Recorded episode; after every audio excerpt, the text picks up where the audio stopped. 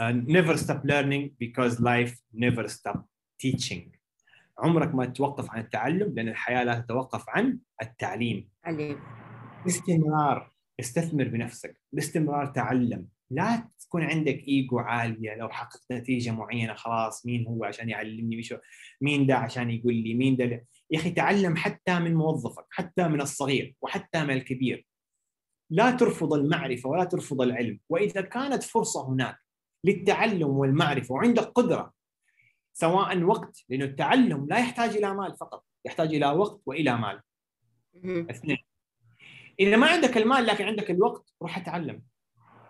إذا عندك المال وتقدر تتعلم من مكان معين من مجال معين من دبلوم من ورشة من دورة من من شخص من استشارة من جامعة ايا كان النوع التعلم هذا باستمرار تعلم. هذا البودكاست من إنتاج منصة ملهم. أنا منى السويدان. بكون معاكم في بودكاست مليون ملهم عربي. ملهم حلقة اليوم خبير في التسويق الإلكتروني الأستاذ سهل مهدي. مرحبا أستاذ سهل. يا أهلا بك يا منى. حياك الله. كيف حالك؟ كيف حالك؟ أول شيء شكرا لك اليوم على وجودك معنا لا والله لفت انتباهي آه، ال- ال slogan حقكم آه، م- مليون آه، ملهم عربي. ملهم عربي إيش رايك صراحة. فيها كتسويق بداية كتسويق إلكتروني. ممتازة ولا؟ بداية موفقة لا لا موفقة صراحة لفت انتباهي هذا أول شيء لفت انتباهي. آه، فالله يوفقكم يا رب. كم وصلت الحين؟ 100000 إلى ولا؟ الآن إلى الآن 55 يعني اللي already خلاص نزلوا الحلقات اللي نزلت. بإذن الله إن شاء الله تتم المليون بإذن الله. باذن الواحد الأحد. حابين نتكلم أول شيء نبذة عنك. آه، مهم. مختصرة ان نتكلم عن الأشياء اللي أنت وصلت لها. بدايتك يعني بدايتك كيف كانت؟ طبعا أكيد ما كنت يعني في البداية كيف كنت في الجامعة تخصصك الأصلي. إيش كان طموحك؟ إيش أحلامك؟ والله آه، أنا هذه وراها. والله كان طموحي أصير طيار لما كنت في الثانوية. فالوالد قال لي يعني أنت ليش تبي تصير طيار؟ قلت له حلو يعني طيار عارف حاجة كانت جميلة ما في أي هدف. أوكي. يقول لي الخريجين الطيارين الخريجين الآن هم أكثر من عدد الطيارات اللي موجودة. ف... ف... ف... فأحبطني. فقال لي أنت كيف حتلاقي وظيفة؟ ويعني وقتها يعني طبعا نتكلم قبل كم سنة 15 20 سنة شيء زي كذا نتكلم. فوقتها قلت له أوكي فعلا خليني أحاول أشوف شيء آخر. آه وقتها قلت أبغى أدخل ما كنت عارف إيش أبغى أدخل حقيقة. ما كان عندي أي تصور وين بروح وين بدرس علم اجتماع مرة علم نفس مرة حادرس إدارة مرة يعني تخبط حقيقة. وأنا أصلا ما كنت أحب الدراسة وإلى اليوم هذا ما أحب الدراسة. آه. بس ما عارف ليش الآن مستمر في الدكتوراه يعني. الوالدة كانت تقول لي أنت الحين قاعد تحضر دكتوراه وأنت أكثر واحد يكره الدراسة. كنت أتخبى تحت حق الغسيل هذا صح الوالدة تغسل وزي كذا الملابس. فأصحى الصباح أتخبى تحت عشان ما أروح المدرسة. أوكي. من الناس اللي يكرهوا الدراسة ويكرهوا المدرسة حقيقة يعني. آه. فوقتها ما كان يهمني كان يهمني بس إنه لإنه كان الحياة هناك إنك تتخرج وتدرس. يعني كذا يعني كذا الحياة تمشي. ما في شيء ما كنا نعرف إنه في مهارة ممكن تدخل لك فلوس وأنت أصلا قبل المدرسة والى آخره. ما كان في عصر الإنترنت بهذا الشكل اللي موجود يعني. الإنترنت بدأ في ألف... يعني إحنا بدأنا وصل عندنا الكمبيوتر والإنترنت في بيتنا في 2006 أو 2005 شيء زي كذا. حلو. فبعدين درست رحت الجامعة معدلي كان جيد جدا اتخرجت 85 بال- أو 84% آه قالوا لي ما نقبلك إلا علوم إنسانية آه اللي هي إما علم نفس آه علم اجتماع تاريخ أدب إنجليزي أو آه اقتصاد آه عفوا مو اقتصاد آه بوليتكس سياسة. فما كان عندي هذه الخيارات قلت خلاص علم نفس. رحت فقا- ففي اختبار يختبروك إياه يدوك بعض المواد وتختبر. إذا جبت درجة ممتازة في علم النفس يقبلوك في التخصص ما جبت درجة ممتازة ما قبلوني لهم طب إيش أسوي يعني الآن؟ فقالوا إحنا أنت ما لك خيار إلا أدب إنجليزي. فقلت يلا أدرس أدب إنجليزي. فدرست أدب إنجليزي. ف يعني مرحلة الجامعة مرحلة كانت استكشاف أكثر من إنه هي دراسة. آه ما كنت أرى لي مستقبل في هذا المكان ولا كنت عارف أنا وين بروح. خلصت البكالوريوس في 2010 أعتقد في 2011 قررت رجعت بس السعودية استمريت. ما شاء الله على الأدب الإنجليزي إي نعم استمريت تخرجت يعني تخرجت بمعدل برضه جيد مو مرة يعني ما. غيرت رغم إنه ما. كنت حاب الموضوع بس استمريت لا لا استمريت مرة ما ما عجبني بس خلاص يعني استمريت آه ف آه، رجعت خلصت البكالوريوس رجعت أشتغل فترة ما ناسبني يعني كنت برجع يعني برجع ماليزيا عجبني جو ماليزيا لأنه أنا درست بكالوريوس ماليزيا والماجستير قررت برضو أدرس. فوقتها لفت انتباهي إدارة الأعمال. يعني وقتها كانت 2011 تقريبا نقدر نقول إنه آه، ال social media بدأت تتطور آه، التسويق بدأ يتطور أكثر آه، التسويق الإلكتروني بدأ يتطور. فبدأت تلفت انتباهي هذه الأشياء وقررت إني أدرس تخصص تسويق بس برضو ما قبلوني قالوا لي معدل اذا تخرجت من البكالوريوس أقل من ثلاثة لازم ثلاثة وفوق فكان الخيار إني أدرس إدارة أعمال وأتخصص تسويق هناك. okay. فدرست إدارة أعمال وتخصصت تسويق أثناء الدراسة كنت بشتغل وأدرس عشان أقدر أوفر فلوس الجامعة لأنه آه أنا يعني آه زي ما يقولوا ماني مولود في اسره غنيه وبنفس الوقت ليست فقيرة متوسطة بس أنا وقتها خلاص إنه أنا أبغى أعتمد على نفسي وما أبغى الوالد يدفع ويتكفل بالذات إنه في عندي أخوان أكثر مني آه يعني أصغر مني عفوا. وكان في تكاليف كبيرة جدا على الوالد فأنا كنت وقتها إنه خلاص يعني أنا قلت له أنا هعتمد على نفسي. وبالفعل رحت درست آه وكنت أشتغل الصباح في خدمة العملاء في شركة اتصالات السنغافوريه من الساعة 9 إلى الساعة 6 بعدين يبدأ كلاسي 6 ونص. إلى الساعة 10 آه تقريبا لمدة سنة بهذا الشكل آه براتب 2500 آه تقريبا ريال سعودي شهريا كنت أجمع 1500 وأصرف 1000 عشان أدفع رسوم الجامعة طيب التسويق كيف كيف كيف توجهك للتسويق أيه. كيف كان يعني ليش أنت أخترت هذا التخصص؟ exactly. بعد ما خلصت الماجستير هو بعد ما خلصت الماجستير رجعت أشتغل فكنت شغال مندوب مبيعات في شركة في المدينة المنورة. فوقتها المدير التنفيذي آه، كان للشركه كان أخويا فحتى يعني الوظيفة كانت بواسطة بس كنت كويس. فوقتها كان بيوريني هذا كان في 2014 كان بيوريني قال لي شوف كيف الآن التسويق في الفيسبوك تدخل تستهدف بهذه الطريقة.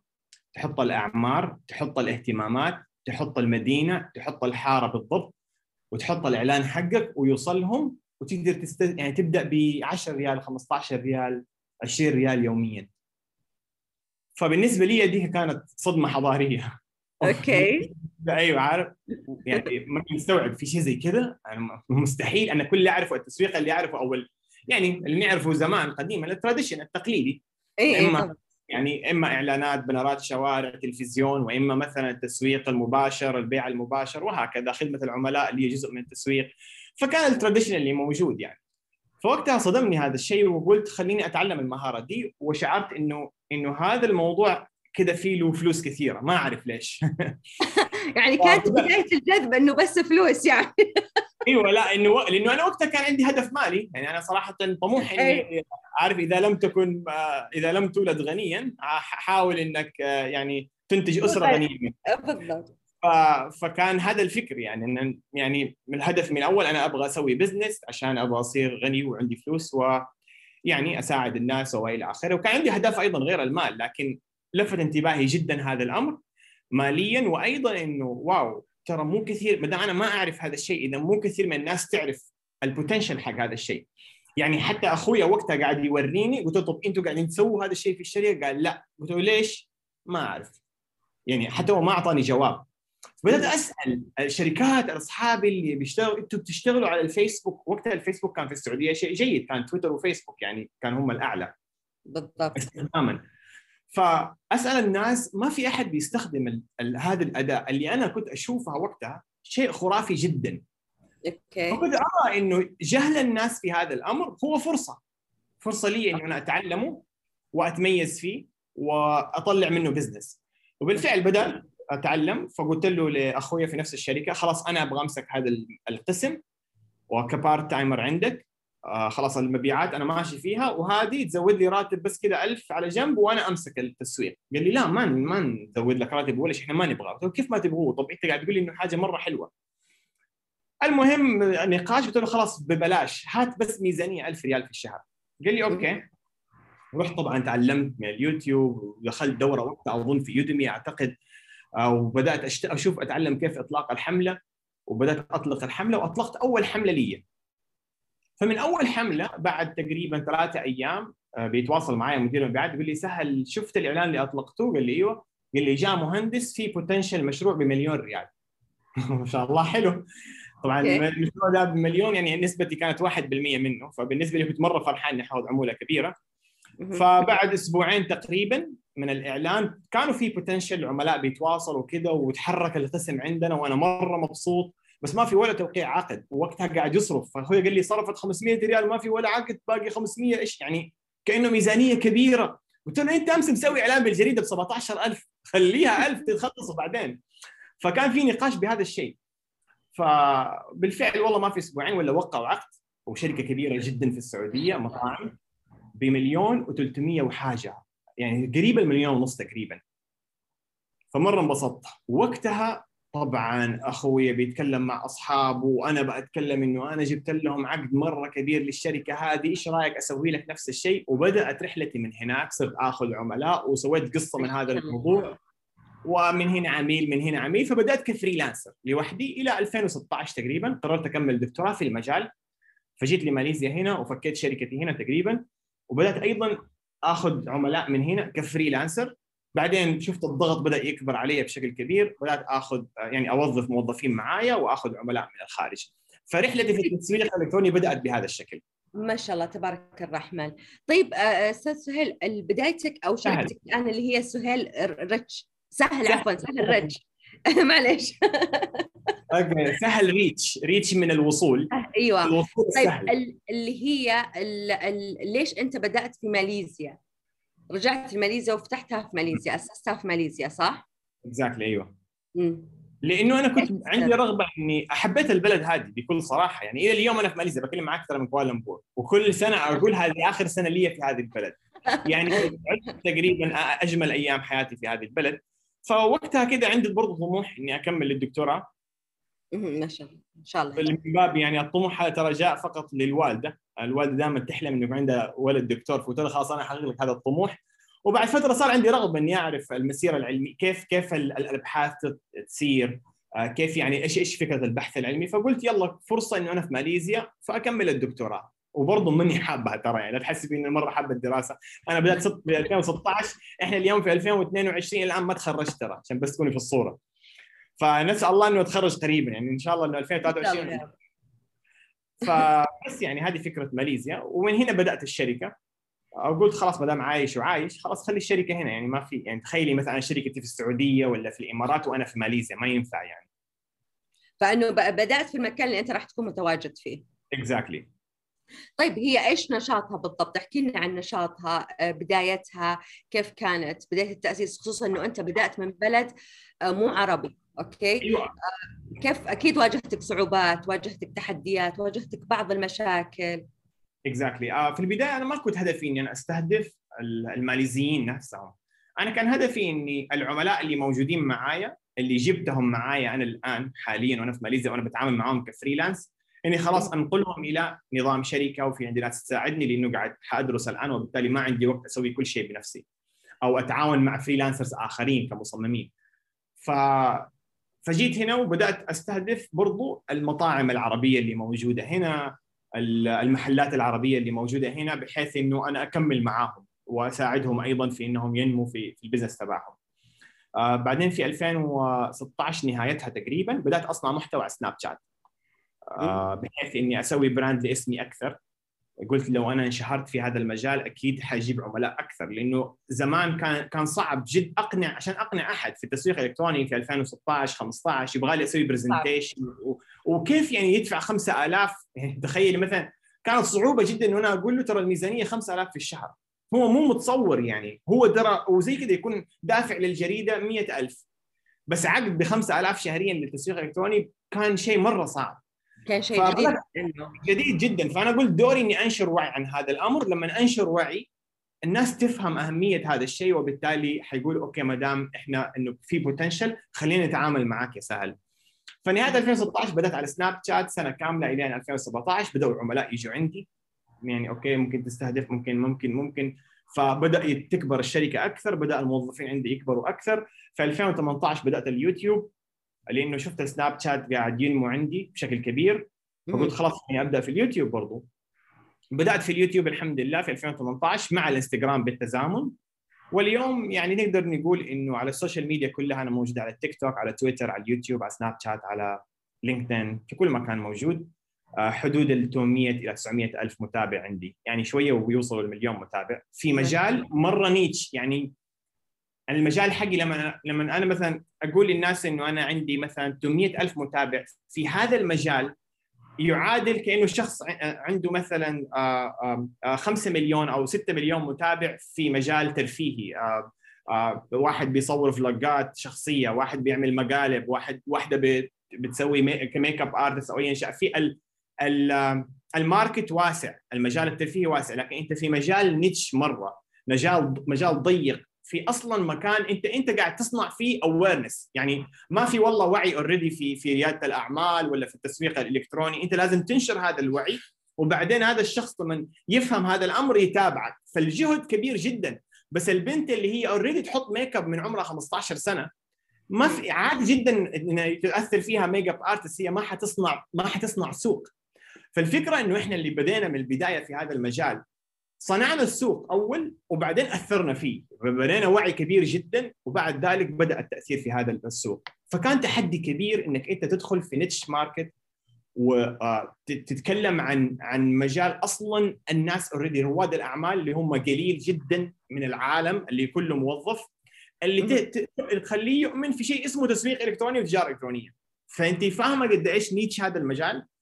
فصراحة مرة مبسوط إنه قدرنا يعني خلال أربع سنوات أوصل لهذا التأثير الكبير في الوطن العربي. أنا أشوف إنه إنجاز جميل جدا لي ولزملائي في المجال كلهم ما شاء الله تبارك الرحمن. آه في يعني صراحة ما قصروا صنعوا وعي كبير جدا في الوطن العربي وكان تأثيرهم معايا أنا كبير جدا وهذا شيء جيد ونسأل الله إنه نكمل هذه المسيرة للاخير. إن شاء الله بإذن الله. طيب أستاذ سهل إيش التغير؟ غير إنه الوعي الناس بالتسويق الإلكتروني، إيش اللي تغير من 2016 من من بدايتك أوكي في التسويق الإلكتروني إلى الآن إيش تحس إنه صار في تغير آه، غير وعي الناس أو إدراكهم بهذا الشيء أو أهمية هذا التسويق الإلكتروني؟ التغير بدأ مع كورونا أكون صريح معك آه، قبل كورونا كان في نمو بسيط في وعي الناس في هذا الأمر. كورونا أجبرت رواد الأعمال أجبرت المستهلك إنه يشتري أونلاين. أجبرت المستهلك يطلع فيزا عشان يأخذ عروض إلكترونية. أجبرت المستهلك اللي عمره 50 سنة يتعلم كيف يطلب من متجر أو من تطبيق. فلولا كورونا ولا كان ما زلنا أعتقد إن النمو هو حننمو حننمو حتما لكن النمو حيكون بطيء على مستوى الوطن العربي يعني اتكلم فكورونا ساعدتنا بشكل كبير وتغير تغير هائل سلوك المستهلك حقيقة. وحتى خوارزميات ال platforms المنصات زي الفيسبوك إنستغرام سناب شات تغيرت مرة كثير. عن 2015 ولا 2016 من الآن. آه فتغير كبير مرة. بس إيش بالضبط specifically لو تعطيني مثلا وين في أي مجال بالضبط أنا حاعطيكي تفاصيل أكثر. بس overall ك industry كامل نعم هناك تغيرات وشفت على مستوى المستهلك وأيضا على مستوى ال platform اللي هو المنصات. تغيرت. طيب في سؤال مهم. الآن صار في كثير ناس تجي تقول لك أنا مثل ما أنت تفضلت عطني 5000 وأنا بشتغل لك على المنصة تبع كل المنصات تبعك وأنا راح أشتغل عليها تسويق إلكتروني أوكي؟ ونفس من 3000 إلى 5000 الأسعار تتراوح. كيف أنا ممكن أعرف إنه هذه الشركة أو هذا الشخص فعلا إنه شاطر؟ هذه كثير تواجهها مشاكل شركات كثير تواجههم هذه المشكلة بصراحة لأنه يجي عليهم الاختيار الاختيار كثير صار الآن موجود. فبس يختارون مين الأفضل؟ ممكن هم يختارون هل يختارون على عدد المتابعين اللي عندهم؟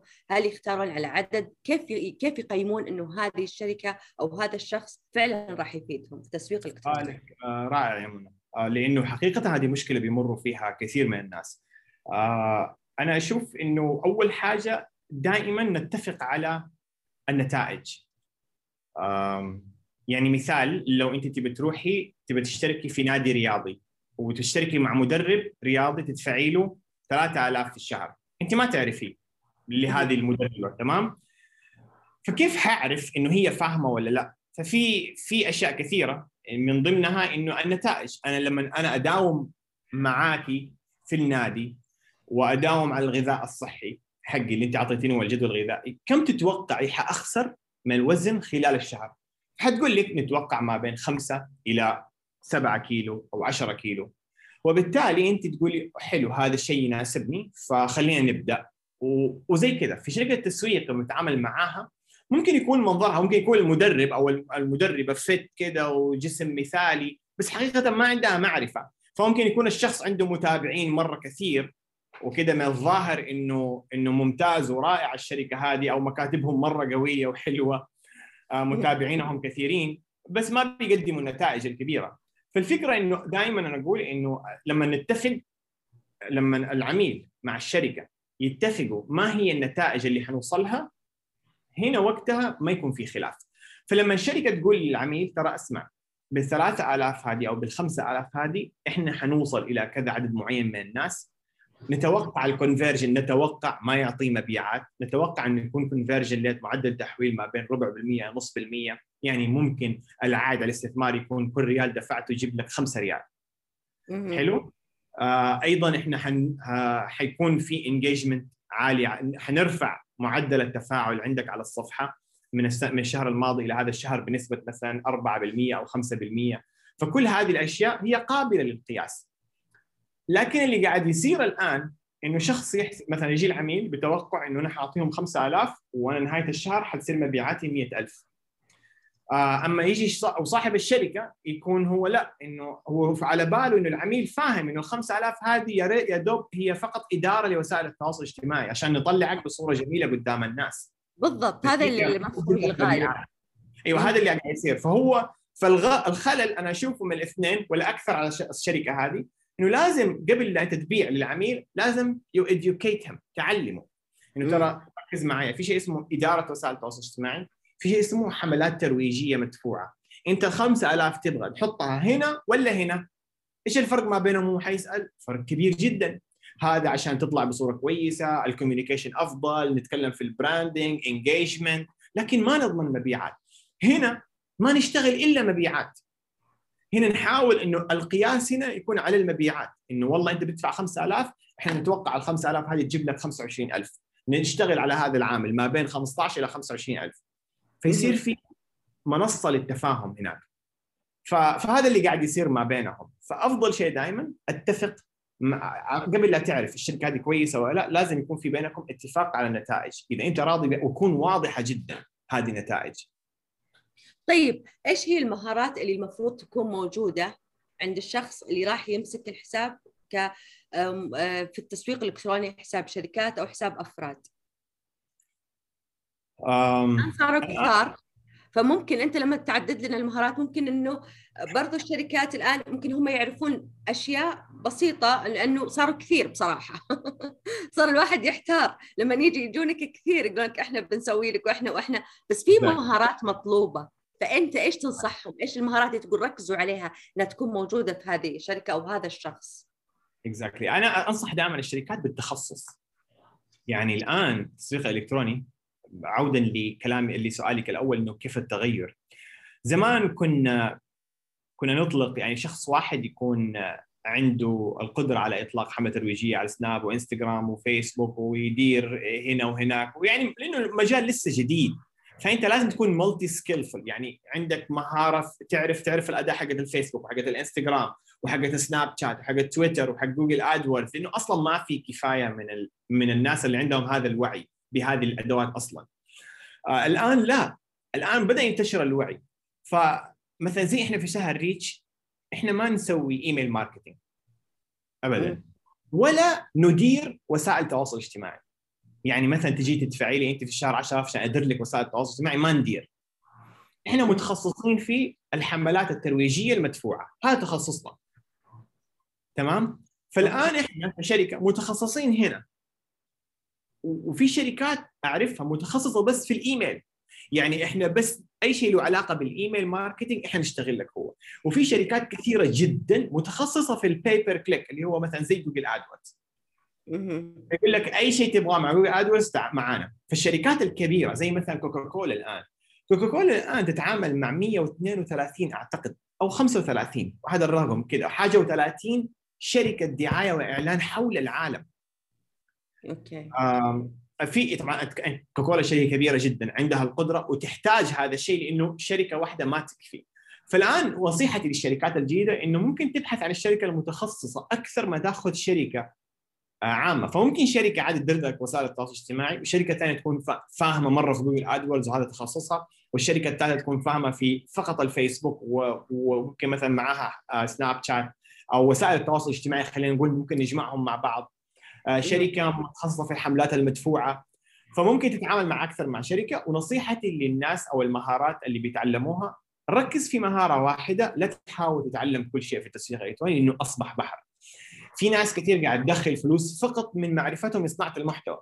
إحنا عندنا في الشركة وظيفة اسمها صانع محتوى وكاتب محتوى. حلو.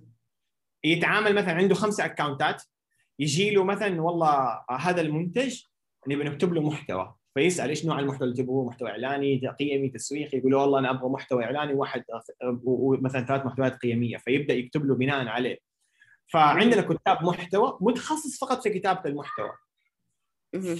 وفي عندنا شخص أو شخصين متخصصين في Google AdWords في واحد متخصص في اليوتيوب marketing آه، في عندنا أشخاص متخصصين في الفيسبوك فقط ما يعرف يدير إلا فيسبوك وهو خبرته هناك.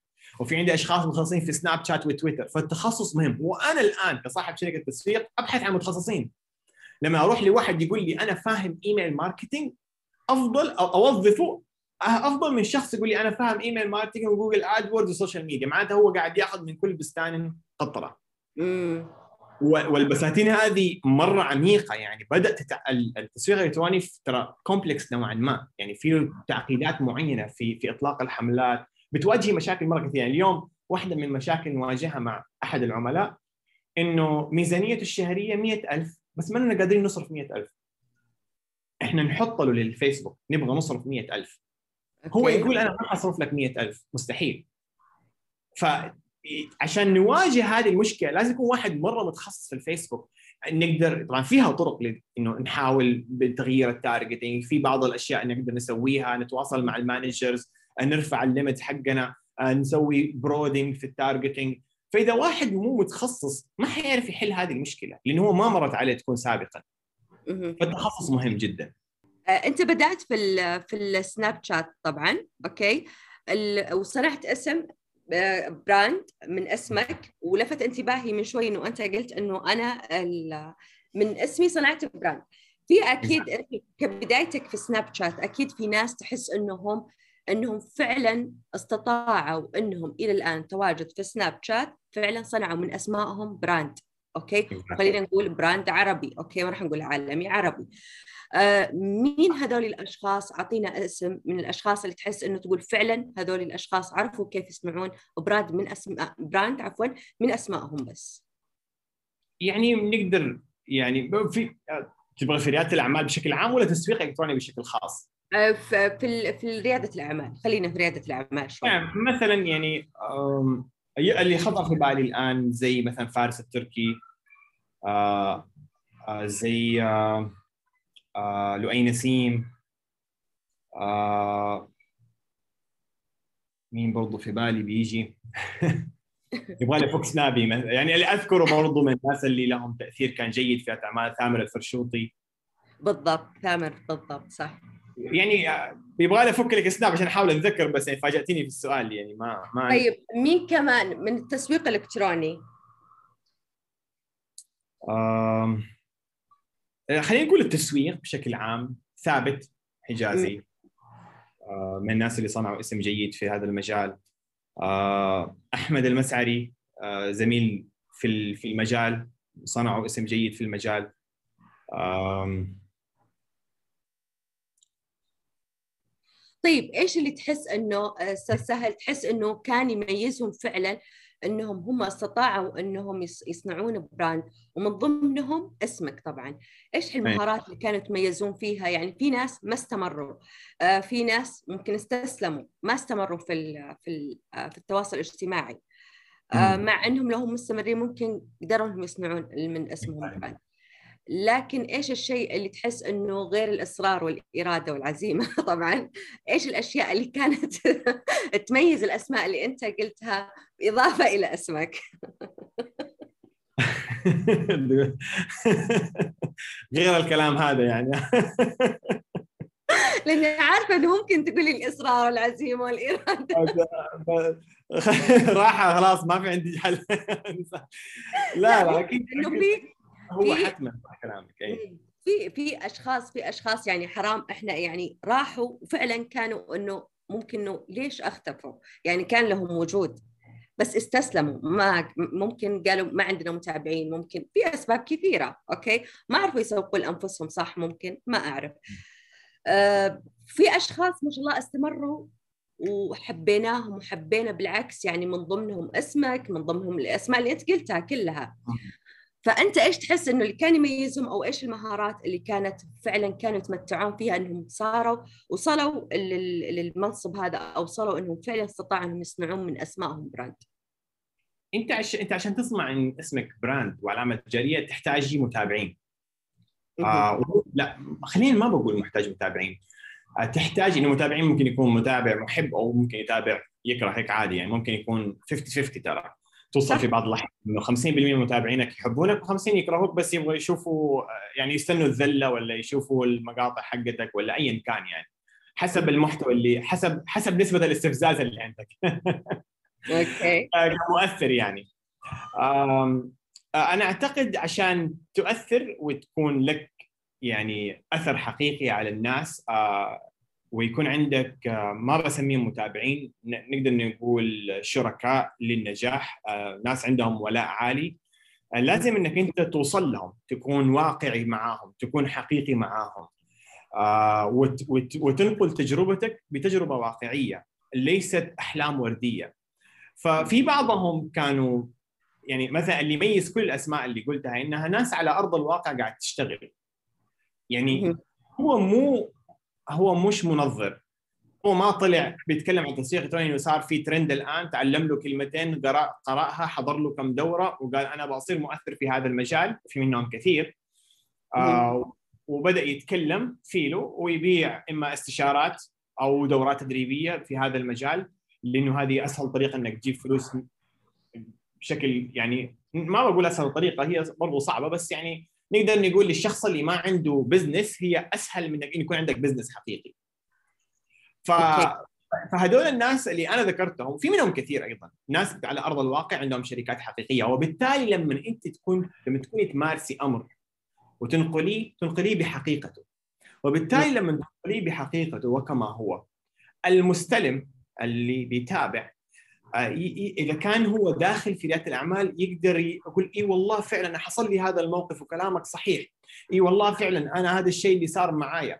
أو يتعلم إنه يقول اخذت يأخذ هذه النصيحة منك الواقعية الحقيقية اللي أنت مرت عليه كتجربة ويروح يطبقها وفعلا تعطي فيه نتائج. فإيش يصير؟ يصير ولاؤه لهذا المؤثر وبالتالي يصير بيتابع باستمرار فعشان اللي يميز كل هذول اللي نجحوا إنهم ناس على أرض الواقع حقيقيين ما بيطلع بيوريك سيارته بيقول لك أنا أوريك فيلته ولا بيوريك آه، آه، ال- الوي فيتون اللي لابسه ولا الساعة اللي لابسها وبيقول أنا نجحت في هذا المجال في ريادة الأعمال لاني رائد أعمال. إذا حاب تنجح أسحب الشاشة وخذ معي ال course. هو. هم نجحوا لأنهم فعلا طبقوا هذا الشيء و... وترى إنه business ه على أرض الواقع موجود آه مو بس website. آه لا فعلا حقيقي. وبالتالي ال- المتابع يشعر بتأثير كبير جدا. إنه هذا قاعد ينقل لي تجربته الحقيقية وهذه هي المعرفة والخبرة. طبعا أنا ما عشان بس لا أحد يفهمني غلط أنا ما ما عندي مشكلة مع إن أنا أنا عندي course ات. عشان لا أحد إنه لازم تكون رائد اعمال حقيقي يعني مو لازم تبيع course ولا تدريب لا عادي جدا بإمكانك. it's business يعني. بس إنه أقصد اللي اللي يميز هذول الناس إنهم كانوا واقعيين كانوا ينقلوا تجربتهم بكل صدق وأمانة بالضبط. أنت قلت كلمة جميلة أستاذ سهل إنه أنت إنه إنه الواحد المفروض إنه يكون حقيقي. ففعلا إنه أنت قلت هذه اختصرتها عن جد آه، إنه الواحد يكون حقيقي. اكزاكتلي exactly. وتكون عندك مصداقية وأمانة عالية. بالضبط. في تجاربك. طيب أستاذ سهل أنا بسألك ال- التجارب اللي أنت مريت فيها من تجربة الفيسبوك تجربة الجامعة اللي دخلتها واستمريت فيها وأنت ما كنت راغب آه، تجربة عدم حب المدرسة آه، تجاربك كانت كثيرة. آه، إيش أضافت لك؟ خصوصا برضو ماليزيا الغربة ال- إنه أنت تدخر وهذه الأشياء أكيد تعلمت هذه فنون الادخار برضو فيها.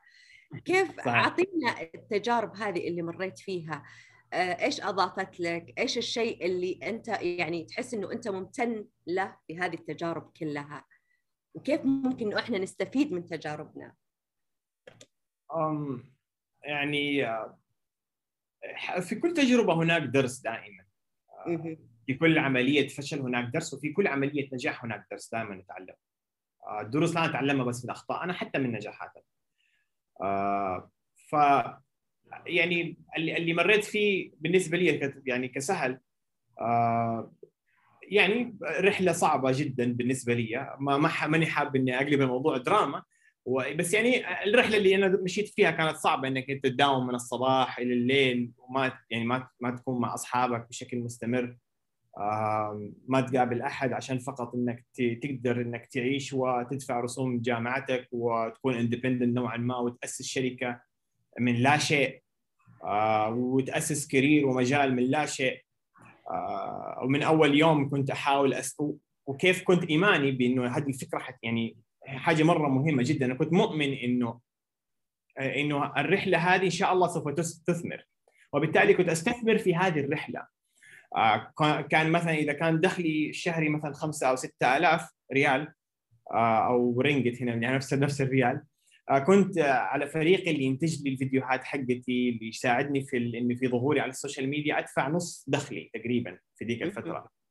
آه، والبعض آه، واحيانا أدفع أكثر من ذلك. فترة طويلة كنت كنت أتقاسم البيت مع شخص آخر عشان أقدر إنه أنا أجمع فلوس وأضعها في استثمارات سواء اللي أوظف فيها ناس عشان يساعدوني في ال business تبعي أوظف فيها مصورين أو editors آه، أستثمرها على نفسي أروح أحضر دورات وإلى آخره.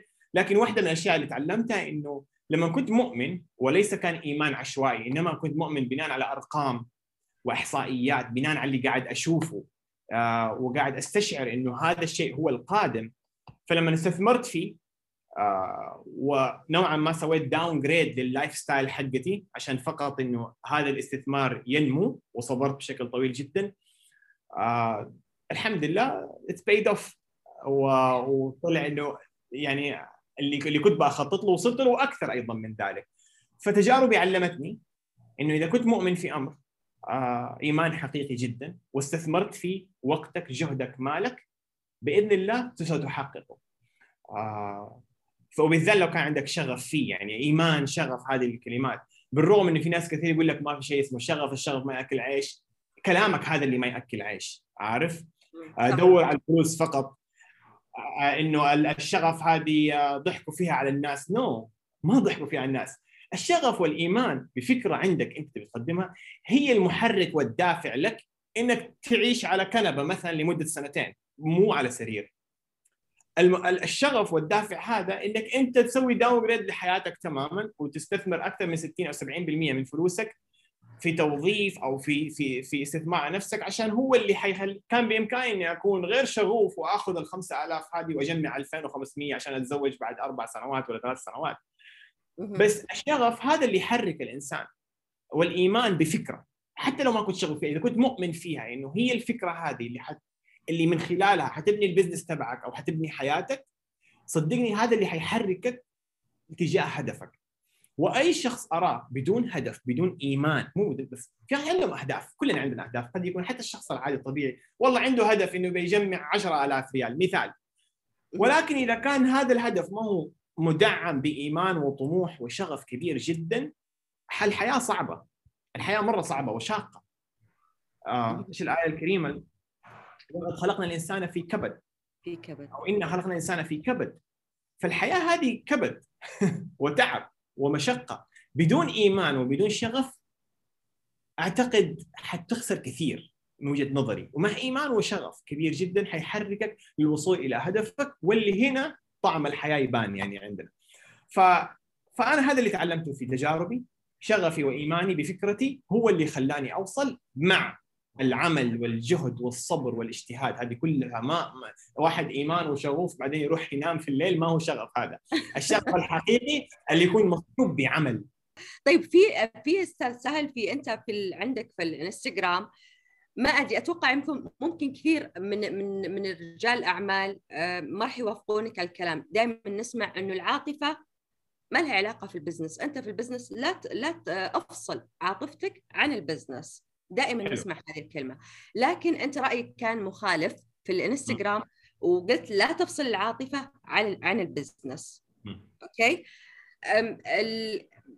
إيش إيش إيش كيف لما نفصل العاطفة ومع إنه كثير نسمع حتى في الدورات ونحضر دورات ونحضر نشوف في التلفزيون مثلا مقاطع آه، تثقيفية وكذا لا افصل عاطفتك عن ال- عن ال business إذا أنت رجل أعمال إذا أنت صاحب business افصل العاطفة. حتى لو كنت موظف إنه تفصل. العاطفة فكيف ممكن إنه إحنا ما نفصل بين العاطفة وال- وال business مين يصنع الشركات؟ الأشخاص وهذول البشر أليس عندهم عاطفة؟ إحنا كبشر جزء من العاطفة مهم. نزعل من الكلمة السيئة وننبسط من الكلمة الجميلة من التحفيز من كلمة شكرا آم آم نحب نتع... نعامل باحترام عشان نقدم خدمة باحترام. مهم. أو هذه كلها أشياء عاطفية نوعا ما.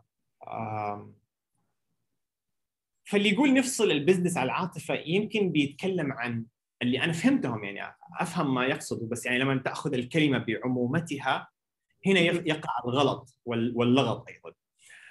افصل عاطفة عن ال business يعني مثلا business ك خسر خلاص لا تتكبد خسائر أقفله هنا وقتها لما لما ليش يعني أنت فعلا لما تبني business حقيقي أو متجر ويبدأ يخسر وتشوف الخسائر أمامك وما إنك قادر تتخلى عنه هنا وقتها لازم تفصل العاطفه عن ال business لأنه ال business لعبة أرقام ولكن لما أنا أروح إلى العمل كل يوم وأقابل البشر هل أفصل عاطفتي عنهم؟ هل أكون روبوت؟ exactly فبالعكس مفروض أصلا اللي يحرك ال... يعني كلمة شكرا أنت لو عندك في ال... في ال... أنت في القناة الآن في ال... في ال... في, ال... في البودكاست هذا أكيد موظفين عندك معاك بيشتغلوا معاك في الفريق جربي أثر كلمة شكرا صح. على بعد task مثلا تم تنفيذه من واحدة من ال colleagues اللي عندك. أفضل بألف مرة والناس هذه ما تصدقها من من من مكافأة زيادة 200 ولا 300 ريال ولا 500 ريال على الراتب. آه وكثير لا اديني المكافأة هذه ولا تقول لي شكرا. لا انت من انت الآن ما انت في في نفس البوز... ما انت في الشركة لما انت قاعد تحط كل دمك وقلبك وشغلك وقاعد تشتغل وتجتهد لك لك فترة ويجيك تقدير كبير جدا من ناس سينيورز في الشركة هذه قيمتها لك أنت على المستوى المعنوي والنفسي أعلى بكثير من 500 نهاية اليوم بس ما في تقدير لعملك. يعني لما سووا دراسة أغلب الناس ليش تترك ليش تترك الوظيفة؟ واحدة من أهم الأمور مش الراتب مش إنه والله راتبي ضعيف عشان كذا تركت هذا لا يقول لك لا أشعر بالتقدير لأنه لما يجي الراتب أنت ركز فيها كذا يمكن أنت الآن قاعد تقول لا والله هات الزيادة دي وخلي شكرا لك عارف؟ أيوه لما توصل لمرحلة راتبك عالي صار 15000 حلو وصار أعلى من من من نفقاتك الحالية. وأصبح لديك المال فقيمة المال هنا عندك تبدأ تعرفها على حقيقتها. وقتها حتقدر إيش يعني التقدير؟ إيش يعني لما يقولوا فلان بعد الله هو سبب نجاح الحملة الفلانية؟ هذه حتكون بقيمتها أعلى من الر- من الر- لو تقول خصموا اخصموا الراتب دي بس أشعروني إنه أنا جهدي هذا في الشركة مقدر أشعروني بهذا الشعور ولا الفلوس هذه خذوها. فتخيل العكس إنك أنت قاعد تاخذ راتب 15000 لكن ما في حد بيديك وجه وجودك زي عدمك ولا لك أي تقدير ولا لك أي احترام في هذه الشركة. وجودك زي عدمك. حتصبر شهر شهرين ثلاثة بعد ذلك الإنسان بطبيعته إحنا الناتشر تبعنا ما نقدر نعيش في بيئة لا نشعر أننا في كونتريبيوترز عارف إحنا مننا مساهمين لهذه الحياة. وربنا سبحانه وتعالى ليش خلقنا؟ خلقنا لأمرين للعبادة ولكي نعمر الأرض. ليش. نعمر الأرض؟ لأنه ربنا لما خلقنا هو عارف إحنا كبشر نريد دائما أن نطور أن نكو- نكون لنا أثر في أي مكان نسويه. فإحنا لازم نعم نعمر الأشياء اللي حوالينا، الأرض اللي حوالينا، ال- ال- بيئة العمل هذه لازم تكون لك أثر فيها عشان تشعر إنك أنت you achieved إنك أنت قدمت أمر معين. فلذلك العاطفه جزء مهم جدا من ال business. طيب التسويق إبداع. إيش إيش علاقة الإبداع في التسويق؟ يعني مو التسويق أنا أقول التسويق ليس حملة آه، واحدة. التسويق مو بوست التسويق مو مهمة يومية تروح تسويها. آه، بسبب آه، يعني مثلا بعض المؤثرين في المجال نفسه بيقول إنه يوميا أنت لازم تعمل أربع بوستات. الأرقام أصبحت تؤثر بشكل كبير. يعني صار صار الرقم أهم من النتيجة. وكا وأصبح الرقم هو النتيجة. كيف يعني؟ اعطيك مثال. يعني لو واحد سوى post وجاب ألف like أجمل بكثير من كذا سيشعر آه، بتقدير أكثر من إنه سوى post جاب 100 like بس خمسة مبيعات. صار تركيز إنه عدد المتابعين. يعني لو شخص عنده مليون متابع أو, أو مثلا يركز أول ما يبدأ ال business تبعه إنه أنا أبغى أجيب 1000 متابع أو 2000 متابع. الأرقام أصبحت بالنسبة لنا اللي هي المتابعين عدد ال like ات عدد ال comments عدد عدد عدد عدد ال post ات اليومية اللي تنزل. فأصبح كل شيء عدد. فصار اغلب الشركات شركات التسويق إنه هو لازم يسلم للعميل 30 post. تمام؟ فالموظف عنده عدد 30 post يسويه. وبالتالي لما لما عشان تحقيق الهدف يكون إيش؟ مقياسه العدد. وليس النتيجة. فلما يكون دائما مقياسي العدد إيش يصير؟ يصير مثلا بخلص شغلي. خذ 30 بوستك سلمتك هي قفلت التارجت حقي. وهذا يؤثر على التسويق. ليش يؤثر على التسويق؟ لأنه الشخص اليوم يوميا يتعرض على الإنستغرام فقط. هذه الإحصائية. أنت يوميا على الانستغرام فقط تتعرض إلى 40 إعلان. صح. كيف حأجذب هذا الشخص اللي تعرض يوميا إلى 40 إعلان؟ كيف إعلاني راح يجذبه إذا كان مجرد عدد؟ لكن إذا كان إبداع إذا كان قاعد أفكر بهذه الطريقة هو حيشوف 40 إعلان يمكن اعلان رقم 25 كيف ممكن ألفت انتباهه؟ وبالتالي التسويق إبداع وليس تاسك مهمه تسويها يوميا. فأنا أقول دائما لو تبي تسوي 30 post يا إما تسوي 30 post كل يوم post لكن ب quality وبإبداع عالي يا إما نزلهم عادي ل 20 بس أعطيني quality جودة. الجودة هنا نتكلم عن الفكرة الإبداعية. كيف إنه نفس نفس مثلا بدل ما أنزل صورة المنتج وجنبه السعر ليه ما انزله بقصة؟ صح. عارفة؟ طيب exactly لما لما يخلي okay بدل ما انزل صورة كل يوم خليني أغير المحتوى خليني اسويه reel ولا فيديو قصير. وكذا يكون مصور بطريقة مختلفة. ف... يعني أنت تأيد فكرة القصة أستاذ سهل؟ فكرة القصة للمنتج؟ أكيد أكيد. يعني أنا ذكرت أسلوب واحد أسلوب القصة.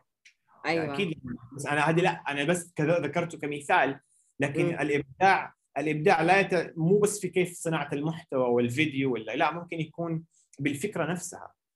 آه بحملة كاملة إبداعية ممكن تكون. فكر دائما خارج التسويق عشان خارج الصندوق عشان تتميز. عقلك مع التسويق. لا لأنه عندي برنامج على اليوتيوب اسمه خارج التسويق والمفروض عندنا حلقة نصورها اليوم. تمام. طيب إيش هي نظرية الثلاثين؟ صاحب نظرية الثلاثين. آه. نظرية الثلاثين آه صورتها لما كان عندي على الإنستغرام في 2018 حتى بإمكانك تشوفي الهايلايت آه في الإنستغرام تبعي لما كنت شباب. في ال highlight تلاقي نظرية 30 30 30 موجودة لو تفتحي. آه أول highlight آه هذا أنا. okay. ف... فلما ما كان الشيب لسه مبتدئ فما كان في شيب ولا الشعر لسه ما ما طاح. يقولون آه. الشيب يعطي رونق للرجل رونق هو هذا بس عشان تطيب للموضوع ولا هو لا رونق ولا شيء. اسمه. فالفكرة إنه كنت أبغى يعني أنا أبغى أوصل فكرتي للناس إنه كيف ممكن تنشهر عبر السوشيال ميديا وتصنع محتوى وتوصل للناس خل... وتزيد متابعينك أو يزيد تأثيرك. فكيف أحطها في قالب يكون سهل ال... يعني يفهموه بشكل أفضل؟ فسميتها نظرية 30 في 30 في 30 هي ليست نظرية علمية إنما هي نظرية عملية أقدر أقولها لأنه ما هي مثبتة علميا. آه وقلت إنه يا جماعة وقتها قلت لهم أنا ما قاعد أتفلسف معاكم أنا حبدأ فاللي حاب يبدأ معايا حياه الله أنا هذه خطتي وهذا اللي حأسويه. فاللي حاب يبدأ معايا وقتها تصوير تصوير live يعني انت لو تشوفي ال highlight هو وقتها عندي في انستغرام صورت ما عندي إلا 600 متابع أصحابي اللي هم بس فقط لا غير. okay. كنت بقول ل 600 هذول اللي يبغى يتابع معايا في هذه النظرية حياها الله نشد حيلنا مع بعض.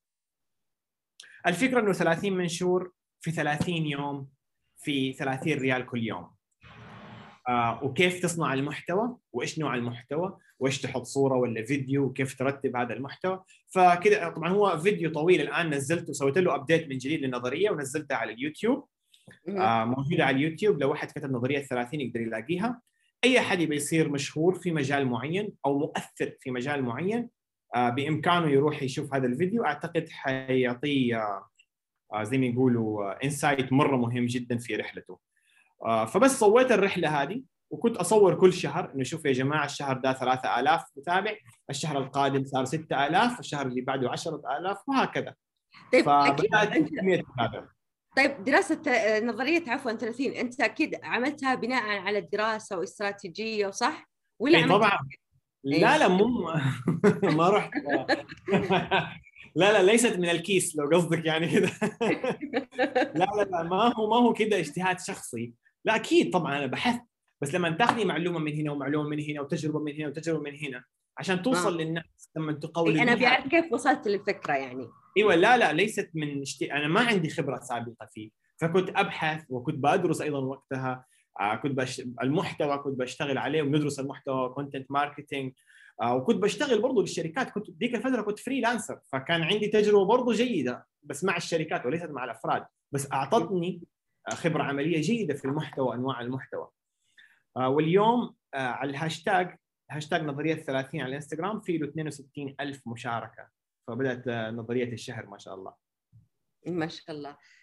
طيب آه، برجع ورا شوي لدراستك في الجامعة كان تخصصك أدب إنجليزي مع عن عن- كان عندك فرصة إنه أنت تصير آه، آه، مدرس وتريح بالك وتريح مخك إيه.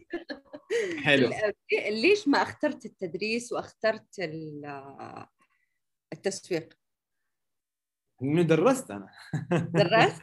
ما حكيت أيوة. لنا هذه الرحلة آه، الرحلة الوحيدة اللي لما حبيت أديكم التفاصيل يعني لأنه يعني يعني الكلام حيطول لكن آه، في نهاية الماجستير تبعي خلصت من خدمة العملاء مع شركة بعدين اشتغلت في شركة ثانية بس بطلت لأنه المدير كان سيء معي في التعامل وكان يسبني ويشتمني والى آخره آه، ف فوقتها رحت بدور لي وظيفة ثانية فكان بيقول لي واحد سهل أنت آه، دارس أدب إنجليزي وبالتالي تقدر تدرس لغة إنجليزية، إنجليزيتي جيدة نوعا ما ما هي ممتازة. آه، تدرس أطفال ما بين 8 سنوات إلى 14 سنة، قلت له ممتاز آه، حلو أنا جاهز. بالفعل درست في مدرسة ستة أشهر. بعد سادس شهر آه، قدمت استقالتي. قال لي ال- قال لي ال- المدير ليه؟ سهل أنت متميز كأستاذ وما شاء الله الطلاب يحبوك. قلت له إي والله أعرف إني متميز. بس ضربت طالب هنا. وفي وزارة التعليم ممنوع الضرب وبالتالي حيفصلوني ولا حي... ما أدري إيش حيصير. فأنا بستقيل قبل لا يجي أبوه. فأنا أنا طبيعتي إنسان صبور جدا يعني مستحيل إني أعصب بكل بساطة.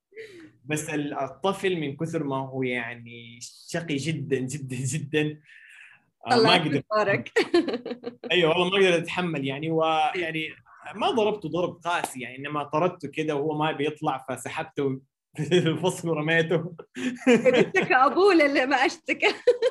لا أبوه والله جاء بعد فترة. قابلني فقال لي آه آه شو اسمه يعني عرف عن الموضوع هذا وكانوا المدرسة عارفين يرفع شكوى لوزاره التعليم انه ممكن تخفى تقفل المدرسة يعني. ف... فاللي صار إنه قابلني وما عادي ولا شيء إنه بس إنه الطفل زعلان إنه كيف كذا أهين أمام ال... ال... ال- الطلاب حقونه يعني. فوقتها قابلني فلما أنا كنت خايف جدا إيش حيقول لي دحين؟ ف لا والله ما كان كان قال لي إيش السبب؟ قلت له والله كذا كذا سوى. أنا صراحة فقدت أعصابي وأنا لي ست أشهر في المدرسة عمري ما مديت يدي. بالعكس أنا يعتبر الأستاذ المحبوب بين الطلاب يعني. فقال لي وأنا يعني يحبك مرة ابني. بس ماني عارف ليش كذا. قلت له والله كيت كيت سوى؟ وأنا قلت له يطلع. هو قال لي لا فقدام الطلاب. فأنا يا إما إنه خلاص شخصيتي يعني فقلت له مرة ثانية وثالثة فهو ما سمع. فهو تفهم الوضع وقال okay معك حق. وبعد تقريبا ثلاثة أشهر قابلت الطالب وأبوه في المسجد. فالطالب هذا قلت أنا طبعا صليت وخلصت الصلاة وقلت يا رب ما يشوفني وإذا جاء جاري عندي يعني يسلم علي أستاذ سهل كيف حالك؟ أنا قلت حيكرهني دحين. فحضني كذا وقال لي يا أخي ليش بطلت تدرس؟ يعني وأبوه قابلني. فطلع هو يعني طبعا الأطفال ما نعرف يعني هو من محبته لي هو يعني لأنه يحبني مرة فلما أنا جرحته بكلمة فهو مرة انجرح يعني لما أنا طردته قدام الطلاب فعشان كذا كان سلوكه يعني. على أي حال آه بعدين بعد ما خلص المشكلة قال لي الأستاذ آه قال لي المدير إنه خلاص يعني ليش تطلع يا سامي مدرسة؟ كمل عادي ما في مشكلة. قلت له لا لا أنا حتى لو ما صارت هذه الحادثة أنا في رحلتي في التدريس تعلمت أمرين. الأمر الأول إنه المدرس هذا يعني واحد واحد من أهم الاشخاص هو هو والدكتور في نفس في نفس المكانة. وحرام المدرس في أي دولة في العالم ما يكون راتبه زيه زي الدكتور اللي هو اللي دكتور الجراحة ولا دكتور قلب ولا ايا كان. لأنه وقتها عرفت إيش يعني قيمة المدرسين آه وقتها قدرت هذا الشيء والمدرسين هم من أهم الرجال وال وال وال حتى لو كانوا مدرسات النساء في مجتمعنا. من الأهم زيهم قدرهم بقدر الدكاترة بقدر الطيارين والأستاذ المفروض يكون واحد من أكثر من أكثر الوظائف اللي يكون فيها مرتب عالي جدا. لأنه الجهد اللي يبذلوه جهد غير طبيعي. هذا اولا. الشيء الثاني إن تعلمت من وظيفتي انه تدريس مو لي. مره واستقلت وقلت الله يعينهم. فما قدرت أكمل المسار. طيب بس دخلت مسار تدريب. أيوه تدريب غير التدريس تماما. أيوه.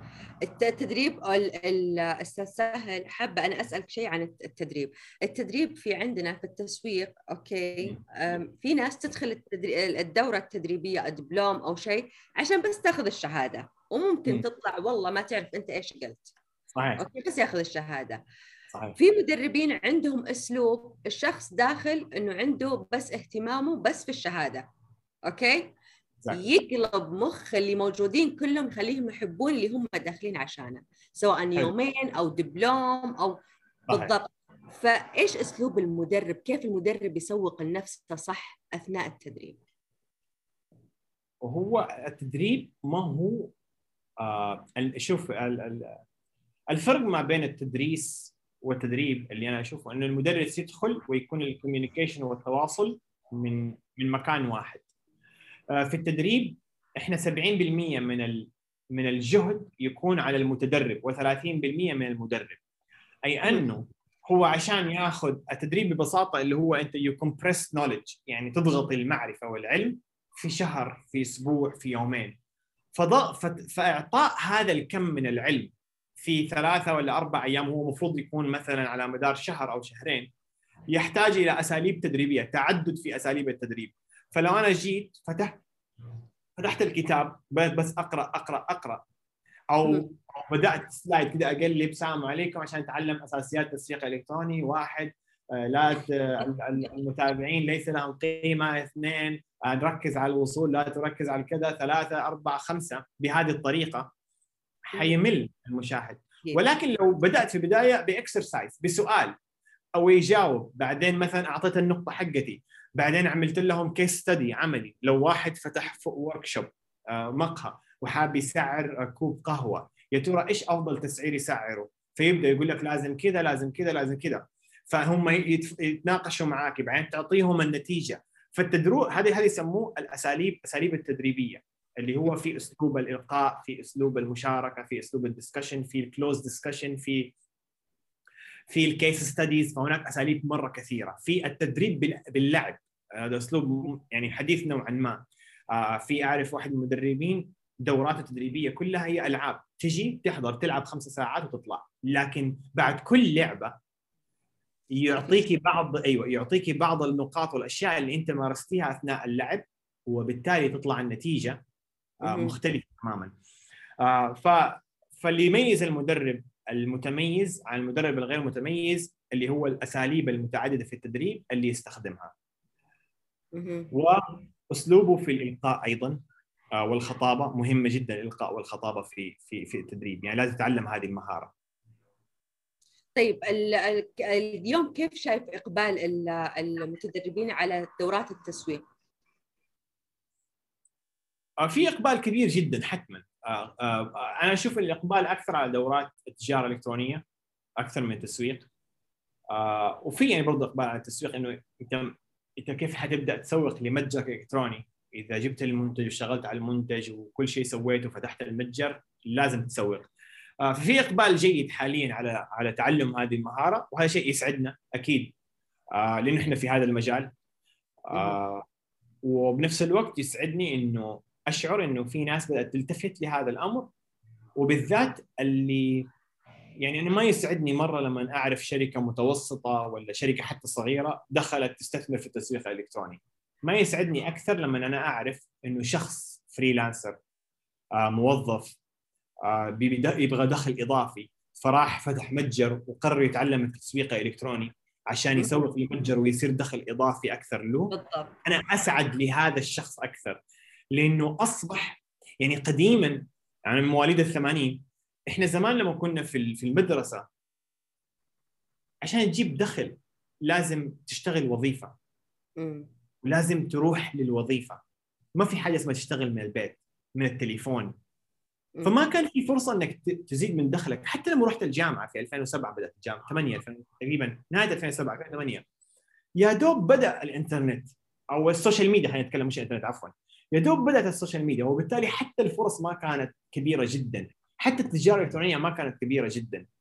فالآن لما يجيني طالب مرة يسعدني يجيني طالب مثلا في دوراتي يحضر ويبغى يفتح متجر إلكتروني مع دراسته أنا مرة انبسط لهذا الشيء.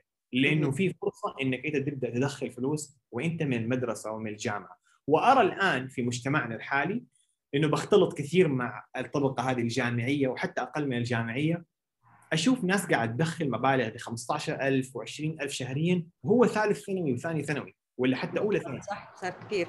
عنده متجر وقاعد يطبع تيشيرتات وأظن عندي لقاء أعتقد حينزل قريبا مع واحد عمره 17 سنة. ما شاء الله دخله الشهري 20000 تبارك الرحمن. أيوه ف... فمرة أنا أكون سعيد في هذا الأمر. ففي إقبال نعم اوفر اول حلو. طيب هل أنت تأيد إنه أي أفكار إنه الأشخاص يحولونها إلى ال- على طول خلاص التفكير إنه بنحولها لمتجر إلكتروني يعني كيف مثلا؟ يعني مثلا الآن صار كل شيء كل تفكير مثلا خلينا نقول آه، في عندنا مثلا حقة خلينا الصالونات okay فتح حلو. واحد فشل وجاء الثاني قال إنه أنا بفتح شفتها كثير تكررت المتجر الإلكتروني إنه الصالونات في السعودية يصير الحجز عن طريق ال application هذا okay ففتح واحد أتوقع إنه ما استمر فتح ثاني قال لا أنا بتميز. فهذه هم تقريبا أربعة فما استمروا كلهم. فكله إنه صار الكل ياخذ الفكرة المتجر الإلكتروني. في الفكرة صارت محصورة حول متجر إلكتروني. خلاص. إحنا بنفتح متجر إلكتروني. فصارت هذه الفكرة متداولة. خلاص إنه أوكي يلا بنسوي بنفتح مطاعم بنفتح متجر إلكتروني ويعني خلاص يخططون خمسة ستة تلاقيهم على قهوة قاعدين يخططون فما صار في أفكار خارج الصندوق ما صار في فهي فكرة على قولتهم إنه سوالف أو حلوم العصر فصار أي. كل الفكرة صار كل الناس تفكيرها إنه خلاص متجر إلكتروني راح ينجح مم. هو شوفي أيوه نصيحة لهم أو إنه إيش اللي ممكن إنه إيش الفكرة الغلط عندهم. أول شيء ما يجتمعوا في مقهى. ولا بعد العصر. يخلوه اجتماع الصباح. ويجتمعوا في مكتب هذه أول نصيحة. آه، آه، ثاني نصيحة أعتقد هو مو غلط. يعني أنا أشوف إنه يمكن يعني مثلا زي هنا في ماليزيا آه، كثير مثلا أمس كنت من يومين بتكلم مع مدير التنفيذي لأحد المتاجر عندي اللي هو متجر مختلف. فكان بيقول لي سهل إحنا يا أخي موجودين. هو هو موجود هنا في ماليزيا. يا أخي إحنا ليه ما نبدأ نبيع هنا؟ فقلت له الكومبetition المنافسة الهائلة هنا تخليك تنافس بالسعر. وأنا صراحة ما أحب أنافس بالسعر أنا أحب أنافس بالجودة. آه وأيضا هنا في طبعا في في مساحة. ولكن لما أنا أشوف عندي خيارين خيار إنه في سوق ما زال غير متشبع ما زال يبحث عن الكثير. وأرى سوق نوعا ما بدأت المنافسة تحتد عارف؟ بدأت الدم بدأ يصير أحمر أو أو المحيط بدأ يصير أحمر. okay. هناك مكان ما زال أزرق المحيط. فقلت له نفضل إنه جهودنا كلها نضعها في دول الخليج. تعال مثلا الآن بنفك في البحرين مثلا. الآن الخطوة القادمة إحنا في السعودية والآن نبغى نبغى نسوي توسع على مدار ال region فقلت البحرين ما زال السوق ما في المنافسة الكبيرة الكبيرة جدا. السبب إنه طبعا بعد ما كورونا جات الناس كلها تفتح متاجر إلكترونية وهذا جيد. وأنا أرى إلى الآن إنه ما زال إنه فتح متجر إلكتروني هو أمر يعني ما زال إنه تقدر تنافس وتقدر تبدأ وتقدر تشتغل وتقدر تتميز. الفكرة إنه إيش فكرة المتجر؟ هذا هو هذا هو التميز الحقيقي. إنك تبدأ بزنسك كمتجر إلكتروني ممتاز. جو اهيد ابداه لكن إيش هو نوع البزنس اللي حتبداه كمتجر إلكتروني. لأنه ما في له تكلفة وهذا حاجة حلوة. آه، فأنا مثلا لو بفتح مطعم بدل ما أفتح مطعم على أرض الواقع ليه ما أفتح مطعم سحابي؟ تكلفة أقل. آه، لو بدي أفتح مثلا آه، ببيع عطورات. بدل ما أروح وأتكلف بإيجار محل خمسة في خمسة تكلفته كذا وكذا. طب ليه ما أبدأ بمتجر إلكتروني؟ ليش أسهل؟ التكلفة أقل وبالتالي الخطورة أقل والخسارة إذا خسرت لا قدر الله أقل تكون. أقل. فبالعكس حاجة حلوة أنا أشجعهم انه يبادروا. لسه السوق ما زال يتحمل بالذات في السعودية عندنا.